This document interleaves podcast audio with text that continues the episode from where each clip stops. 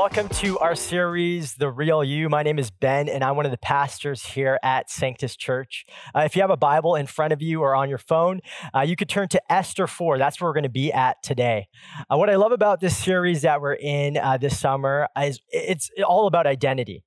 And identity, uh, no matter who you are as a human being, if this is your first time tuning in, uh, identity is an easy series to jump into because some point in our life, maybe even right now, we're all on this journey to figure out who we are.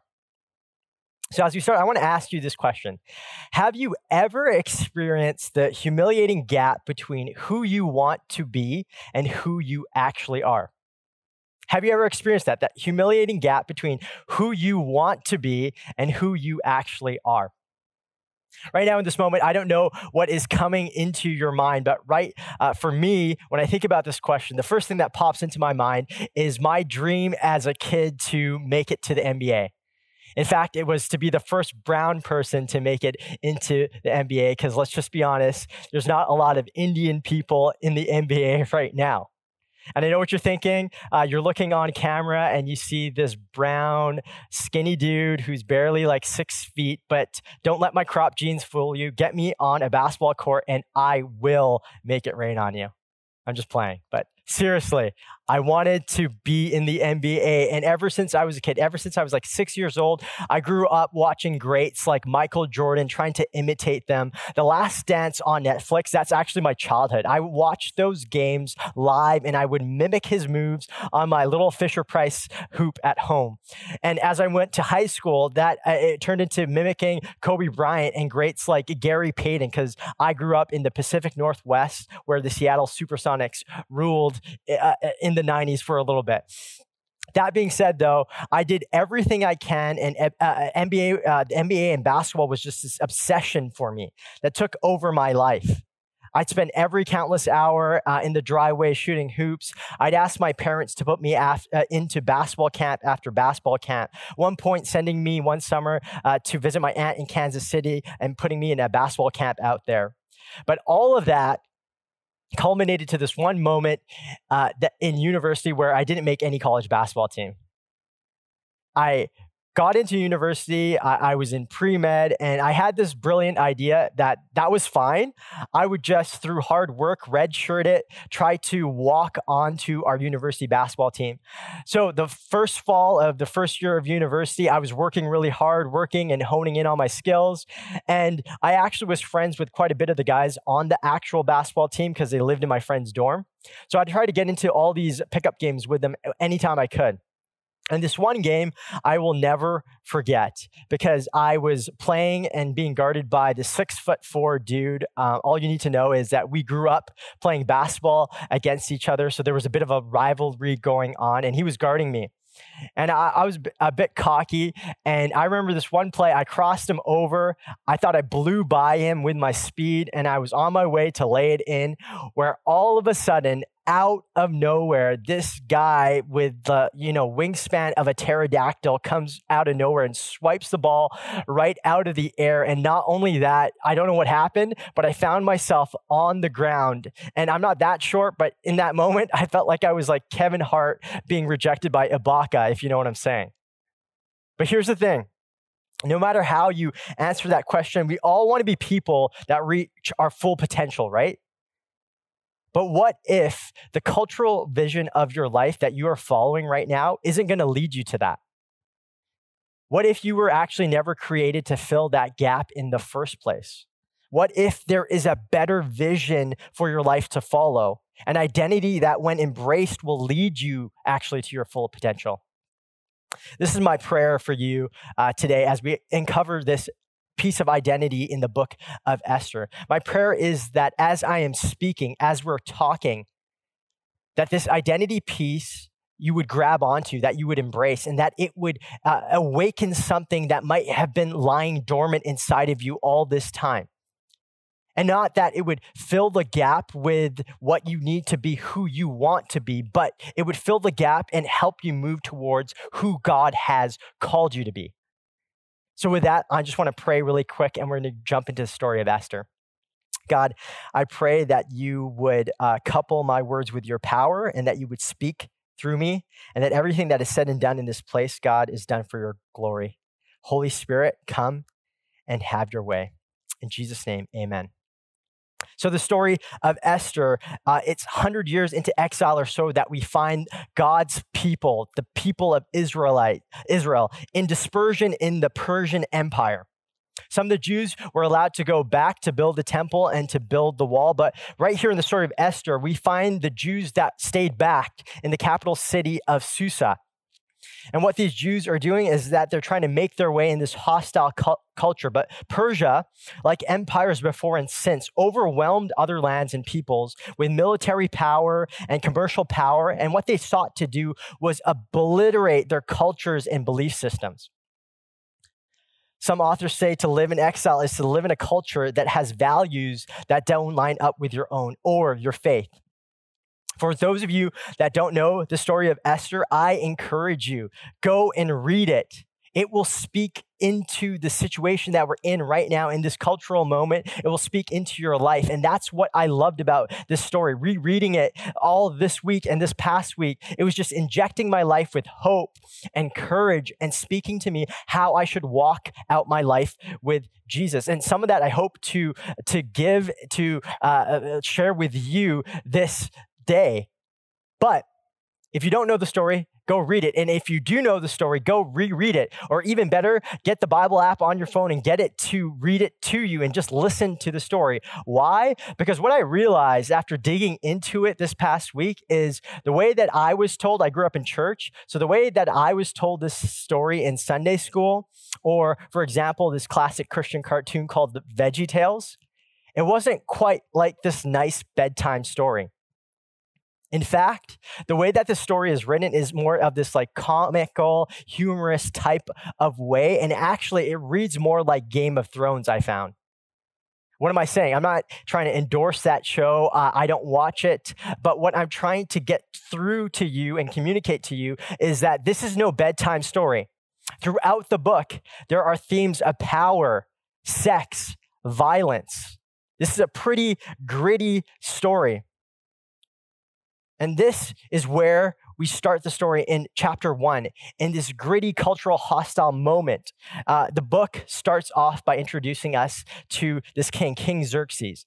And what I'm going to try to do in this next couple moments is just give you a bird's eye view of the story to catch you up, to get us all on the same page. So, King Xerxes is introduced to us. He's the king of Persia.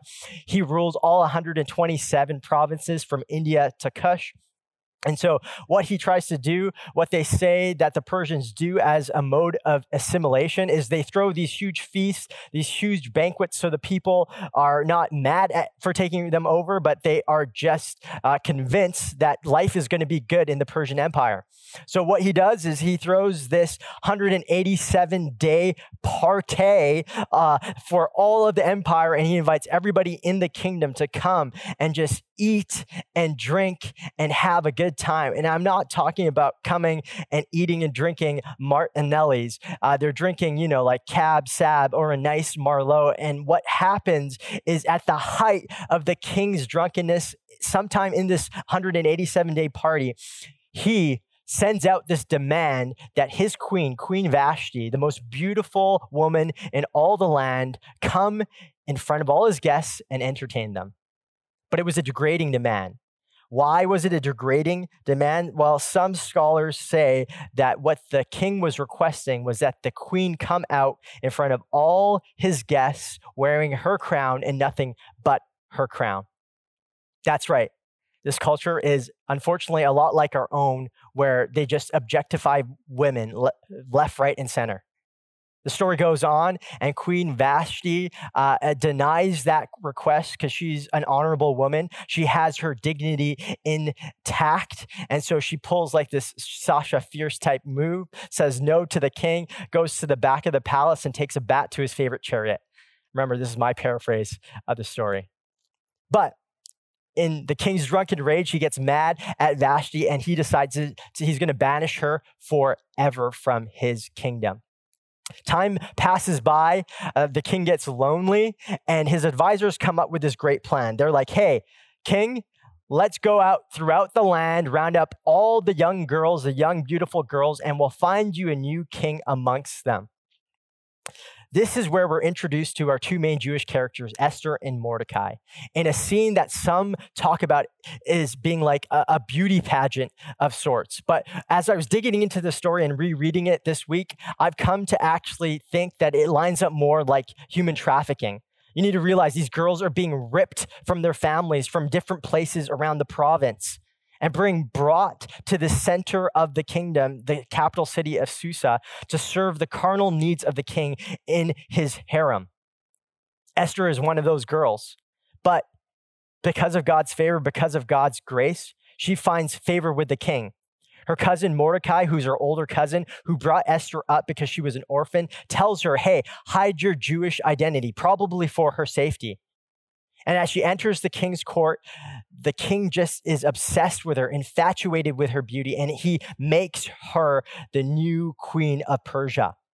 A bit of a silver lining for the Jewish people in exile until this one moment in the story where the king decides to take his officer, Haman, who's the main villain of the story, and escalate him and give him a promotion to one of the highest seats of power in all of the kingdom think for a, sec- a second like the position of like vizier. I'm thinking like, you know, Jafar from Aladdin.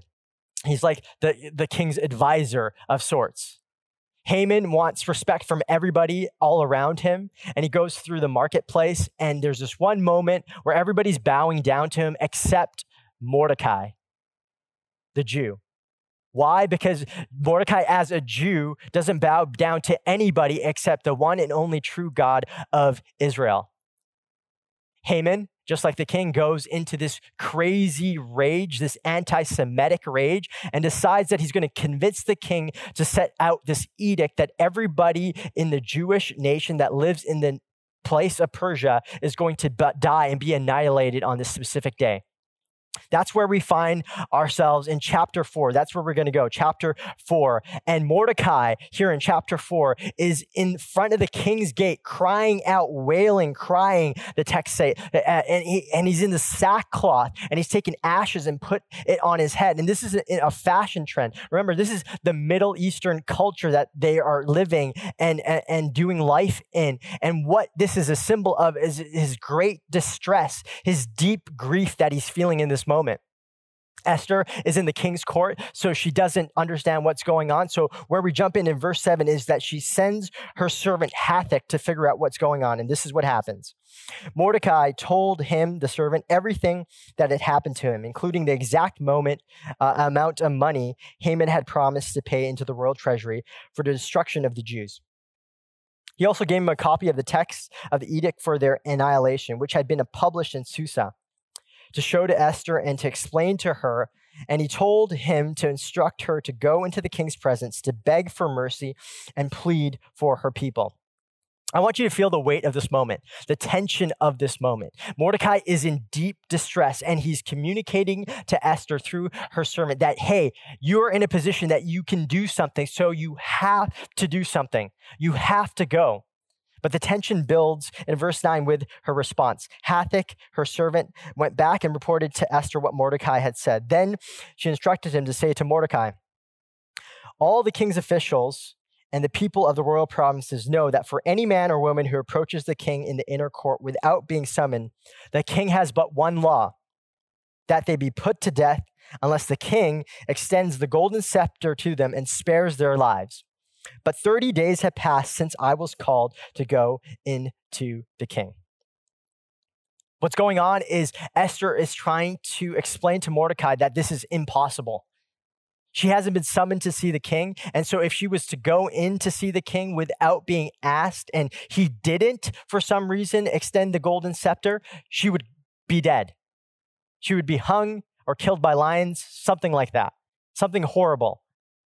But she throws in this interesting line in verse 11, and it's this But 30 days have passed since the king has called me. Translation The king has lost sexual interest with Esther.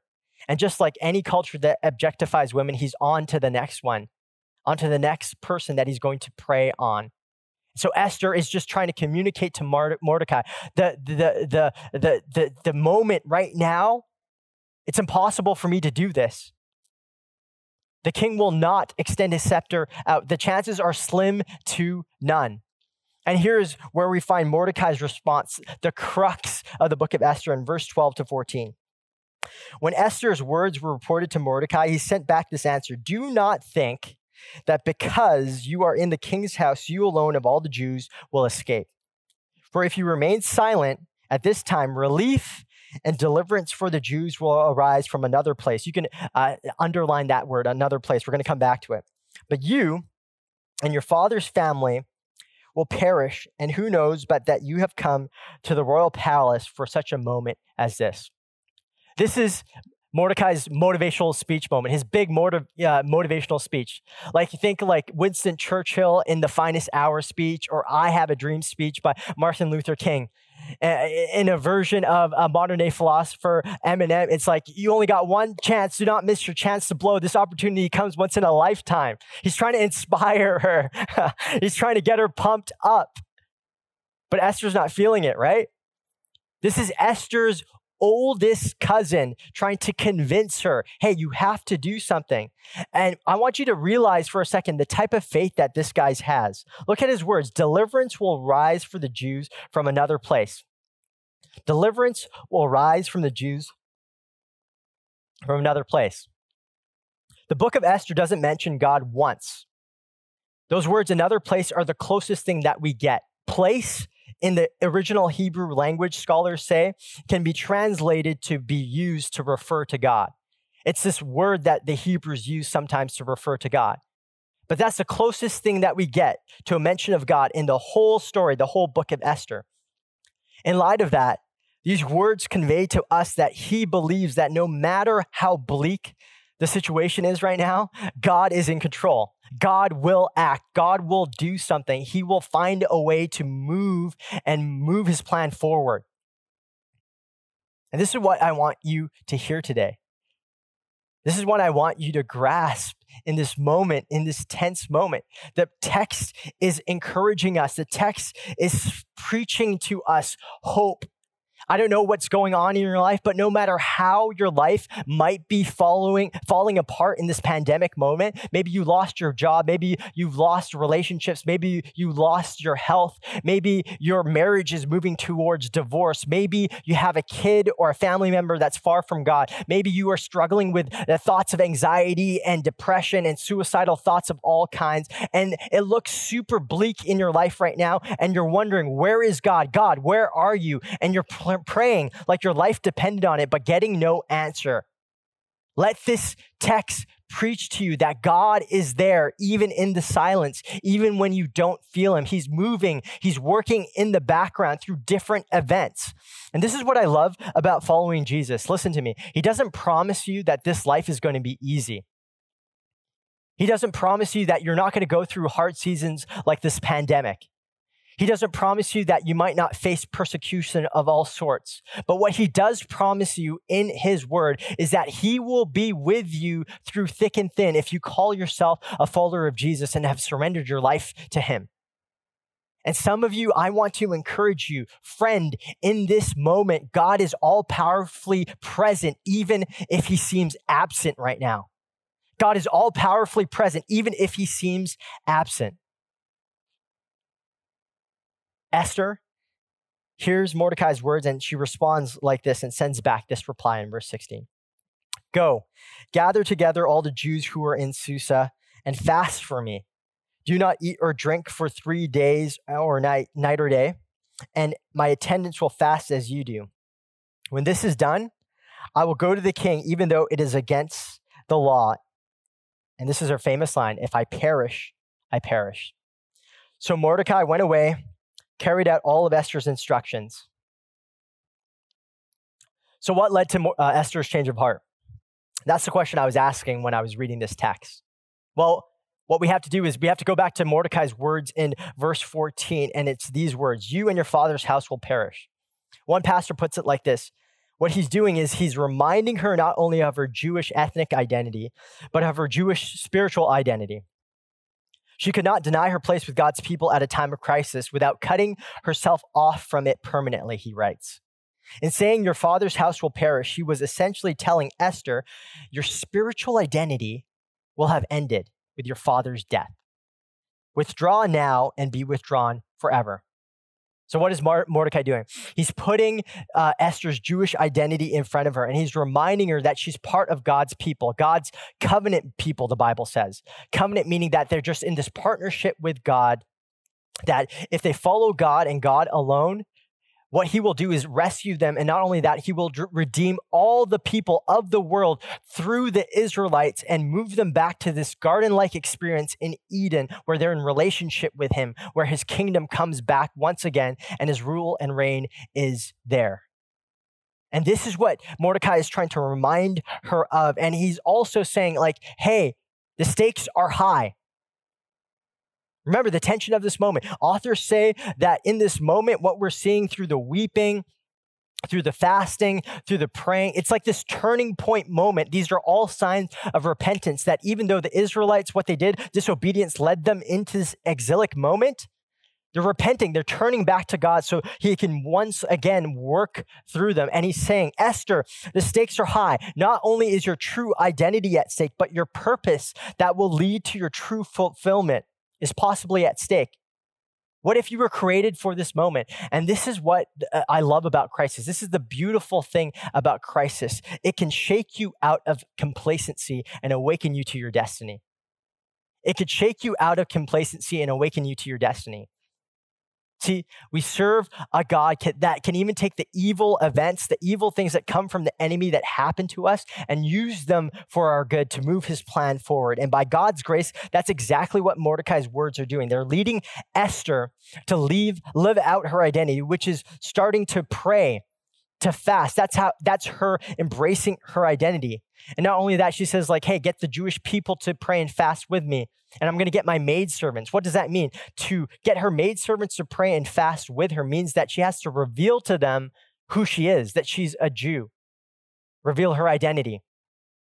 This personal renewal of Esther leads eventually to the end of the story where we see this community renewal of the Jewish people. Not only that, God, through Mordecai and Esther's plan, uh, redeems the Jewish people. It allows them to flourish in this hostile culture. And not only that, he gets rid of all of Haman's family, all of their enemies. The Israelites rise up and kill all of Haman's and, and uh, all of Haman's family. And this is important. And this is what I want you to get. Only after she identifies herself with God's people does she fully embrace the purpose for which God has positioned her. Only after she embraces right the purpose for which god has positioned her does she move into this this purpose that god has for her. And this is an interesting tidbit that i'm going to throw out there okay? From this point onward from chapter 5 after this verse 2 onward the author stops addressing her as esther and starts addressing her as queen esther who she always was when she once she became the queen of persia. But this is an interesting thing. Her identity gave her a courage and an authority to act confidently that her position never could. Did you get that? Her identity gave her a courage and authority to act confidently, confidently that her position never could. So, what does it have to do with our identity, right? Well, as followers of Jesus, we also have this identity as God people, as God's people. We're under the new covenant that this new partnership that Jesus established for us in the gospel that makes us part of God's people. And this is the identity piece because we are in Christ. We are called. We're called. What does that mean? When I say called, we are people of his presence that bring about his kingdom into the present. We are people of his presence that bring about his kingdom into the presence. And when I say kingdom, what I mean is God's rule and reign anywhere his will is done. That's what we are. We're called. We're called to bring about his presence through the Holy Spirit and his kingdom in the here and the now. I want you to grasp that identity piece. I want you to get that in your head this morning. I don't know what you need to do. Maybe you need to write it on a post it note, put it in your bathroom mirror so every morning you can wake up and remind yourself that you are called. I've come to shake some of you out of complacency, awaken you guys up to purpose. If you're lacking that, if you were, you were reaching for that this whole pandemic, trying to figure out, God, what are you calling me to do? You need to remember first your identity that you are called. And listen, when it comes to being called, when it comes to being the people of God that, that are about his presence, that bring the kingdom into the present, what you do doesn't shape who you are. Your identity as called shapes what you do. You're not shaped by what you do, but you're shaped by this identity piece. Your identity, as called, shapes what you do. It's been ingrained in us in this culture from an early age that what you do is who you are. And that's totally false. That's wrong. You need to take that idea in your brain, click it, drag it, throw it in the trash can of your brain, and delete it forever because it's your identity as called that shapes what you do. And I want to give you in the next couple moments just this new vision for how you live your life, okay? And we're not going to be able to go into a full theology of vocation as a Christian. But one outworking of this is this living into this identity as called means embracing it wholeheartedly, means understanding that God has called you so that you could call others. God has called you so that through your life, He could call others. That you are set up in people's lives so that they can be redeemed. And listen, me and my wife have been talking about this and I've been reminding her of this all throughout this pandemic. Right now, she is a, a mom, a full time mom. And not only that, like some of you, she is also our kids' teacher. We have four kids, three of them are in elementary school. And right now, she's a full time mom. In times past, she, she owned her own businesses. She was a hairstylist. She worked in a salon. And what she's been struggling with in this moment, and, and it's kind of come to the surface because of everything happening around her, is that she's been struggling with purpose. She's been struggling with trying to figure out her purpose. And I've been at home. I've been trying to help her out as much as possible, but I've taken it on myself to be, as her husband, her greatest cheerleader, her greatest encourager, to continue to remind her, like, babe, you are called. If you're a mom out there, you are called. You're called to bring God's presence and his kingdom into the present, into the lives of the people around you. And in this moment, that's our kids. And both of us together, we are discipling our kids in the ways of Jesus. We're influencing them in his kingdom ways so that one day they can grow up to make a kingdom impact. And what I consistently try to do and reminder of is to, to just adopt Mordecai's what if type of imagination. I love his optimism.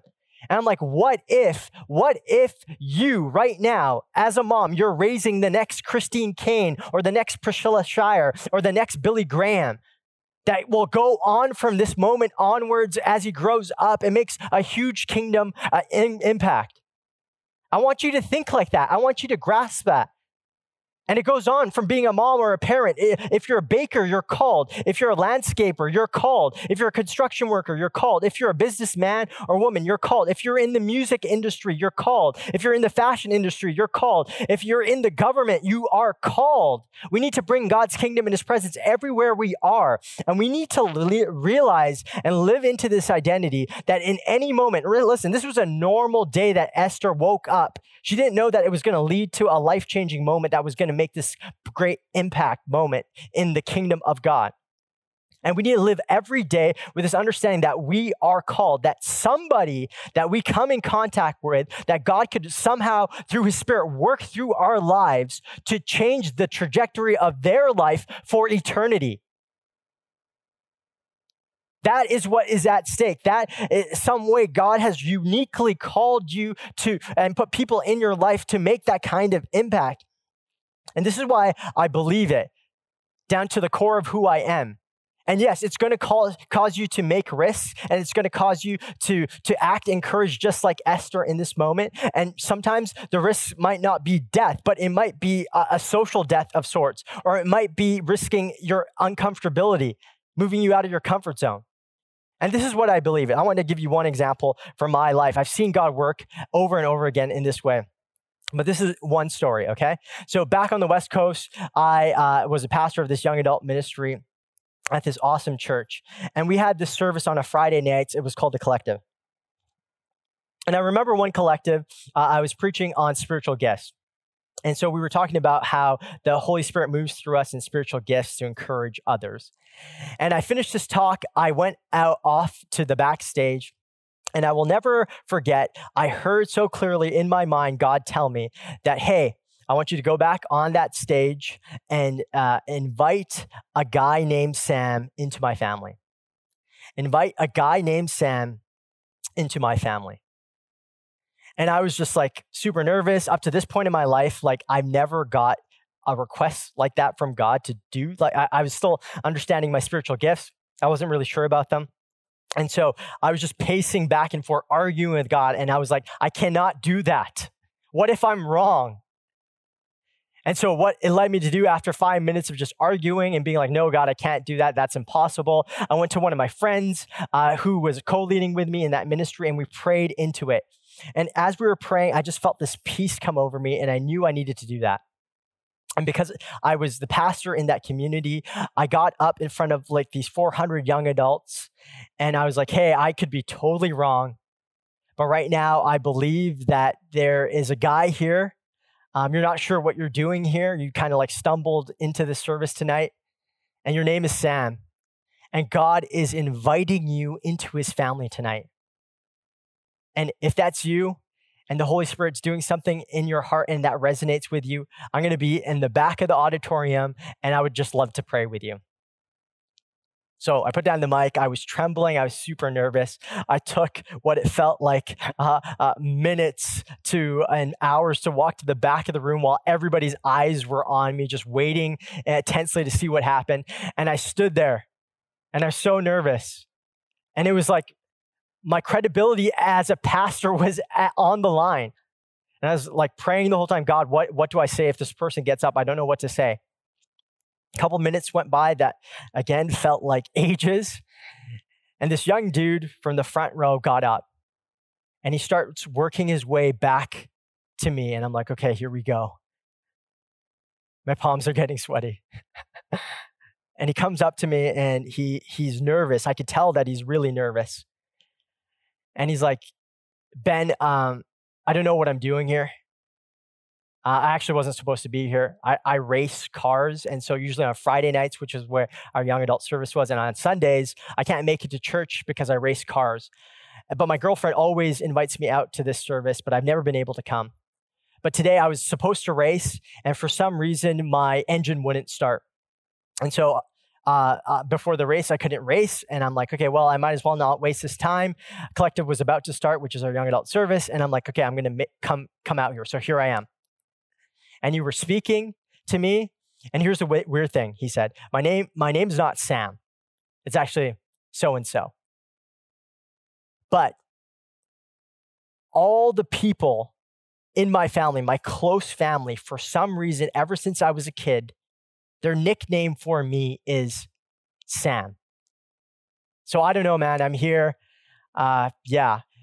And in that moment, the Holy Spirit just led me to share my testimony with him which included, you know, one of my friends passing away in a car accident. And in that moment, the Holy Spirit did something in his heart and he just started crying. And he told me that he was just wrestling with the death of his friend who died in a car accident a couple months back. And he just had all these questions, et cetera, et cetera. I tried to console him in that moment. But at the same time, I told him about the gospel. I told him about the love of Jesus. And I asked him if he wanted to surrender his life to Jesus. And sure enough, he did in that moment before the last worship song, I got up there and we all got to celebrate Sam being invited into God's family. That wasn't his name, but that was the case. And we praised God like none other. And I remember this worship pastor just making this connection for me. And she and she said this. She said this. She's like, um, isn't it so cool that God used one of the most intimate names that this guy was known by to invite him into his family. And I know what you're thinking. Ben, but you're a pastor. That, that would never happen to me. That's a crazy story. But I want you to understand I'm just a normal guy. There's nothing special about me. I, I haven't gone to seminary to be able to qualify me to do this job. The only thing that I've done in my life has just been to strive by God's grace to be obedient to me, to Him, uh, whenever He calls me to do something. My goal is always to say yes, to step out in faith, even if I have to risk everything, even if I have to risk moving across the country. But this is the thing that I want you to get. You are called, and God wants to work through your life like this. But here's the one thing that hinders most of us. And this is what we're going to end. The same thing that hindered Esther in this moment hinders us all the time. What hindered Esther from initially, initially responding with courage and going out of her comfort zone is this that she was wrestling with the compromise of comfort. The compromise of comfort. I love how one writer puts it. Life in the citadel, especially life in the palace itself, was much like life in our own world. It was a place of comfort and distractions, a place in which a person could lose herself in entertainment and gossip. And while most of us aren't surrounded by servants and golden goblets, a life full of distractions is universal. We can lose ourselves in headphones and smartphones, in mindless consumption of television, in endless meals or empty calories. Anybody like me like to eat chips at 10 p.m.? Yeah? In shopping and bickering about politics and sensing dulling drugs and drinks and much, much more. In a world shadowed by the prospect of death, we have to constantly face the temptation to lose ourselves in anything else to avoid the pain. To break out of such a life, one has to recognize that really it isn't a life at all. It's a certain kind of death, a numbness that only masks our pain but insulates us also from joy. Esther's choice is our choice. Esther's choice is therefore one between death and death, a death defined by courage and willingness to sacrifice on behalf of others, or a death defined by numbness and withdrawal. Only one path, the path of risk, offers us deep satisfaction and moves us to our true purpose and living out our true calling in this life. But isn't that the way of Jesus? The way of Jesus is not the way of comfort, but the way of the cross. I, I read the word courage uh, finds its root in the Latin word cor, which means heart. To be courageous is to live from your heart, to speak from your heart. And the cross is the very heart of the gospel message and the biblical story. It's where God communicates his heart to us. But this is the cross is not just a message to be proclaimed, but a way to be followed an example to be followed. Esther's words, if I perish, I perish, remind me of Jesus' words in the garden before he went to the cross. Not my will, but your will be done. It's a denial of self for others, which led Jesus, like Esther, to identify with all of humanity, come down from his palace in heaven, take on flesh and blood, and die for the sins of the world. But not only that, come again back to life on the third day, making a way for me and you back into relationship with God so we can be called once again God's people. This is Jesus' words to his disciples in Matthew 16, 24. And I want them to speak to you this morning. Whoever wants to be my disciple must deny themselves and take up their cross and follow me. To live into your calling is always going to be you wrestling with and dying to yourself if you want to live a life that is called. But just remember the stakes are high not only is the stake of somebody meeting Jesus through your life at stake if you don't live out this calling, but also you embracing the purpose, the reason that God has created you and put you on this earth. That's what at stake. Because this is the thing Jesus is not an identity that we could choose. Jesus is our only identity. Why? Because he's the perfect example of what it means to be human. He images God perfectly. And that's what we were made and created to do, to image God. So when we look at his example and follow it, we live into our full potential and we flourish. So here's my question for you this morning as I end What is God asking you to risk for his kingdom? What is God asking you to risk this week, this month, this day? And this is what I want to encourage you with. Maybe whatever that thing it is that God's asking you to risk, maybe by you saying yes and being obedient, on the other side of that, it might lead you to your greatest moment of impact.